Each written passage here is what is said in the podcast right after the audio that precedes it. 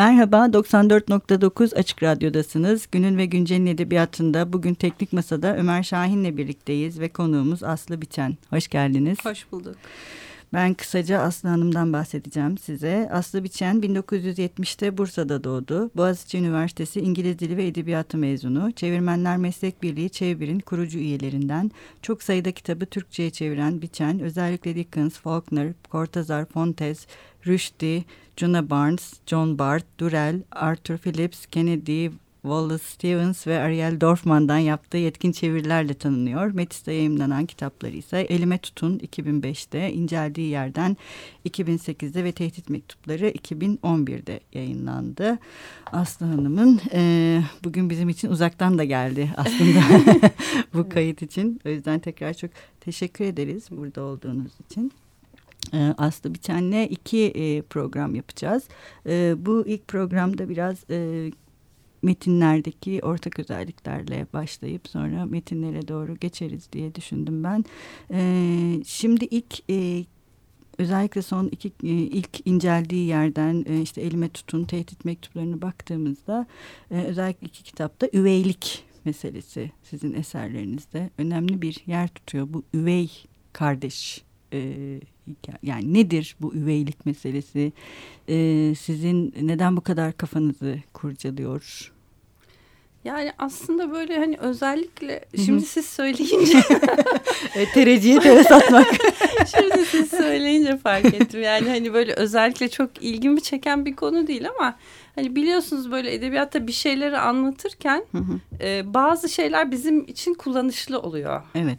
Yani bir şeyleri sorgulayabilmek için e, ne bileyim hani bazı şeyleri vurgulayabilmek için falan muhtemelen o kullanışlı olduğu için öyle denk gelmiştir. Yoksa hani böyle özellikle üveylik üzerine hı hı. fazla düşünmüşlüğüm yok açıkçası yani. Öyle hı hı. çok aşırı bir Evet. E, yani ama bu üveylik meselesi aslında her özellikle inceldiği yerden ve tehdit mektuplarında var. Ee, ikisinde de e, kadınlık ve erkeklik hallerine yeniden bakmayı da mümkün kılar bir hale geliyor. Çünkü üveylik de aynı ikizlik gibi. Hı hı. Biraz tırnak içinde tuhaf bir şey aslında. Evet. Ee, yani bir bağ var ama o bağ böyle aslında çok güçlü bir bağ değil yani hani normal bir iki kardeşin bağı gibi. Aslında tabii iki iki kitapta tamamen haklısınız yani üveylik etrafından dönüyor yani oradaki o gerilim ne bileyim. Evet çok gerilimli bir. Evet çünkü hani insanlar kendini bir nevi böyle yakın olmaya da mecbur hissediyor ama doğal bir uzaklık da var falan böyle çok evet o durumun bize sağladığı bazı şeyler var gerçekten. Ee, bir de bilmeyi de değiştiren bir şey bu. Yani üveylik meselesi. Her iki eserde de e, bir üvey kardeş sonradan ortaya çıkıyor. Evet. Ee, ve bu sonradan ortaya çıkış kendileri üzerine de düşünmeyi ve e, ne diyeyim bilmenin başka bir halini de mümkün kılar şekle dönüştürüyor evet, aslında. Evet o da var. E, bir de böyle hani anne babayla ilişkilerle de çok ilgili. Yani orada hani anne ile babayla bir eksik ilişki var. Hı hı. Ee, anne babayla kurulmuş öyle bir sorunlu bir ilişki var aslında yani her ikisinde de. Hı hı. Ee, o ilişkiyi aslında böyle kıyaslamalı olarak belki iki bambaşka yani şey hayatlar yaşamış aslında birbirine değmeyen hayatlar yaşamış. Onu da kolaylaştırıyor yani o açıdan da bir faydası oluyor. Öyle bir de şey de var sanırım. Ee, her ikisinde de erkek ve kadın yani farklı cinsiyetlerde üveylik ilişkisi ve birbirleriyle kurdukları ilişki de aslında şey yani hem o doğal olan hem de o uzaklığın getirdiği doğal olmayana dair ilişki biraz bizim yaşadığımız hayata dair de birçok gönderme yapıyor aslında. Hani her gün yaşadığımız, içinde bulunduğumuz, belki üzerinde çok düşünmediğimiz e, o zaman dilimini e, yaşarken çok da kendimizi de bir yerde konumlandırmadığımız o hale de denk düşen bir şey. Yani sanki kendimiz de bu dünyada biraz üvey bir evlat gibi evet, yaşıyoruz. Dünya bize gerçekten üvey evlat gibi davranıyor yani. Onu son zamanlarda özellikle çok yoğun hissediyoruz yani birçok evet. yerde aşırı yoğun hissediyoruz ve bunun baskısı altında epey bunalıyoruz aslında doğru. Ve o bunalım da sanki biraz e, metinlerde e, bu tabii ben e, bu biraz ikili düşünceyi de beraberinde hatta çoklu düşünceyi de beraberinde getiriyor diye düşündüm. E, kelime oyunları mesela bu elime tutundan itibaren e, sizin metinlerinizde var. Mesela sözcükleri ekleri değiştirerek hı hı. iki farklı metin kullanıyorlar. Yani iki farklı metin evet, yaratıyorlar o. işte hı hı. E, ve bu iki farklı metin aslında okuduğumuzda şey e, bambaşka anlamlara gelen yani aynı ekler ve aynı köklerle bambaşka anlamlar yaratan bir hale dönüşüyor elime tutunda. Evet. E, bu da şey hani ne, ne bileyim anlama ve algılamanın farklı biçimlerini de ortaya koymak için iyi bir yol mu edebiyatta? Yani bence evet öyle. Çünkü hani dili aslında çok da sorgulamıyoruz yani normal gündelik konuşuyoruz ama bu biraz çevirmenlik pratiğiyle de ilgili bir şey herhalde. Çünkü Hani biliyorsunuz siz de tabii çok yoğun okuyan, edebiyat okuyan bir insan olarak hep kelimeleri cümle içinde nereye koyduğumuz çok önemli. Hani böyle çevirmenlere bunu anlatmaya çalışmıştım bir ara bir atölye düzenlemiştim mesela. Çünkü tümüyle anlamı değiştiriyor. Yani e, cümlenin neresine koyduğunuz, neyi vurguladığınız onu okuduğunuz zaman tümüyle değiştiriyor. Tabii edebiyatta da bunu sık sık yani evet. kullanmak e, yerine göre Bence evet. çok iyi oluyor yani. Evet bir de mesela bunun benzer bir örneğini e, ya da en azından ben benzer olduğunu düşündüm. E, tehdit mektupları yani tehdit mektupları birçok türün iç içe girdiği bir e, roman olarak karşımıza çıkıyor. Orada da e, işte mektupta hani resmi olan ve resmi olmayan hani resmi işte dava tutanakları bir de mahrem mektuplar, günlüklerle karşılaşıyoruz. Bir de yine elime tutundakine çok benzer bir şekilde e, yazılmış bir öykünün İki evet. farklı. evet. evet aslında iki üvey kardeşin e, farkında olmadan okuduğu e, hatta birisinde aktarım da söz konusu işte sevgilisine gönderiyor o öyküyü. Evet. Onun nasıl e, ne diyeyim iki versiyonu evet. aslında nasıl yazan kişinin elinden çıktığını hı hı. E, görüyoruz. E, fakat her e, şeyde kitapta e, bunların ortaya konmuş şekli aynı e, ne diyeyim aynı şeye işaret etmiyor hı hı. aslında. Yani ne bileyim elime tutunda bu biraz daha anlamsızlığı beraberinde getirirken tehdit mektuplarında aslında okur olarak bizler hı hı. mesela oradaki anne figürü o hı hı. korkunç tırnak içinde korkunç anne figürünün alışık olmadığımız alışık olmadığımız diyelim ya da daha, daha şey kelimeyi biraz daha yumuşatarak yani evet, kafamızdaki anne değil yani evet. kesinlikle. Ama o annenin e, şey ben mesela şeyi düşündüm.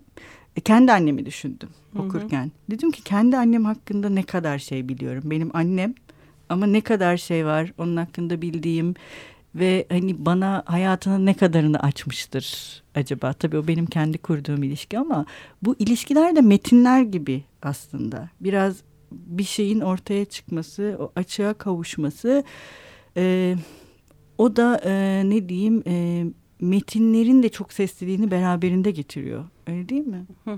Ve hani o, o da yine sizin çevirmen tecrübenizle de ilgili bir şey. Birçok dili aynı anda düşünmek değil mi? Ve aktarabilir hale gelmek. Yani evet biraz böyle çok katmanlık ya da işte olaylara böyle farklı açılardan bakmak hani başka ya da araya bir zaman girmiş mesela. Şimdi mesela tehdit mektuplarında o iki şey mektup aslında o e, şeyin yazılma şekliyle de ilgili. Bu aslında benim böyle çok önceden yazdığım bir hikayeydi ve o hikayenin içinde sadece e, Bahattin'in hikayesi vardı aslında. Hmm. Yani diğer iki çocuğun hikayesi hmm. yoktu işte Cihan'ın ve Ülkü'nün. E, ve o mektup da benim o hikaye içinden korumak istediğim tek şeydi yani hmm. o e, genel olarak konuyu korudum ama o hikaye sonra bir daha kullan yani hikaye tabii bütün romanı onun üstüne e, hmm. kurdum e, ama o yazdığım şeyden sadece o mektubu kullandım yani çünkü evet. o, o kısım hoşuma gitmişti. E, onun mesela öyle bir şeysi var. Sonra da onu böyle bir tek sadece bir yerde kullanmak istemedim. Çünkü hani o araya giren mesafe hani Hı -hı. oradaki o kırılma o trajedi aslında Çok. yani bireysel e, ve onun e, yani orada o iki dünyayı da hani ayıran bir şey gibi. Evet. O farkı koyan evet. bir şey gibi yani öyle. Yani tam konuştuğumuz üveylik gibi evet. aslında. Evet. O hani ne diyeyim doğalmış gibi görünen ama aynı zamanda çok bambaşka dünyalara maalesef evrilmiş e, insanlar. Şimdi e, inceldiği yerden de de yine bu e, yani çokluk e, mesela şey gibi başlıyor aslında roman çok klasik yani e, ama biliyoruz işte bir yolculuk o yolculuğun sonunda işte bir e, sonradan yine ortaya çıkan bir üvey kardeş ve sonrasında da tamamen ana karadan ayrılan bir e, yer, bir mekan var ve oradan ayrılmaya başladığı andan itibaren de daha keskinleşen, kesifleşen evet. ilişkiler. İzolasyonla birlikte. Evet ama izolasyon insanların da şeyi ortaya çıkarıyor bir taraftan hani gerçek yüzünü.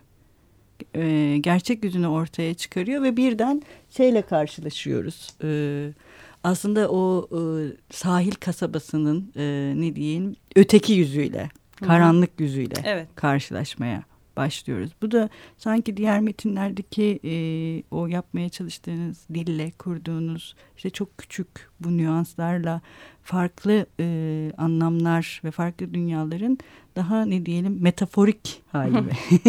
ya o tabii baya fiziksel böyle neredeyse bir şey. Hani o izolasyon kopması bilmem ne. Zaten orada hani biraz böyle gerçeküstü bir boyut da var.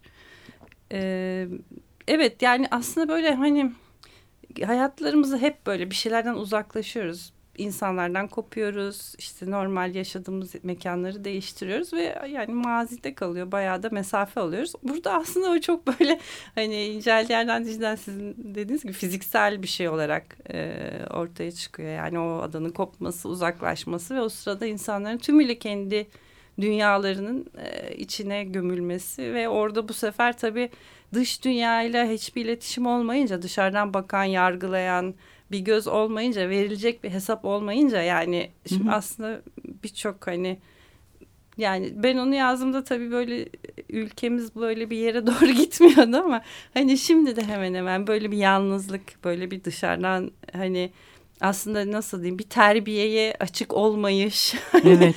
öyle doğru. bir durum hani ikazlara kulak asmama falan. o zaman e, yani hiç kimseye karşı bir sorumluluğunuz olmayınca, hiç kimseye cevap vermeyince e, tamamen tabii kendi dünyanızı istediğiniz her şeyi yapabilirsiniz. Yani onun e, son, sorumluluğunu almayınca, bir şeylere katlanmak zorunda kalmayınca aslında o da o. Evet. Sonra bir şekilde bazen şey diye düşünüyorum. Bu kitap böyle kendi kendini doğrulayan bir kehanet şeklinde. Evet evet. Ama... Ben çok seneler önce yazdıktan sonra bir şekilde hani oraya evet. doğru biz sürüklendik yani. İşte edebiyat gerçekten her zaman önden gidiyor. Onun bir, bir örneği de bu kitap gerçekten. Ee, evet bir ara verelim şimdi. Ne çalalım ne istersiniz bugün? Valla bugün Coleman Hawkins'ten bir şeyler tamam. olabilir. Peki.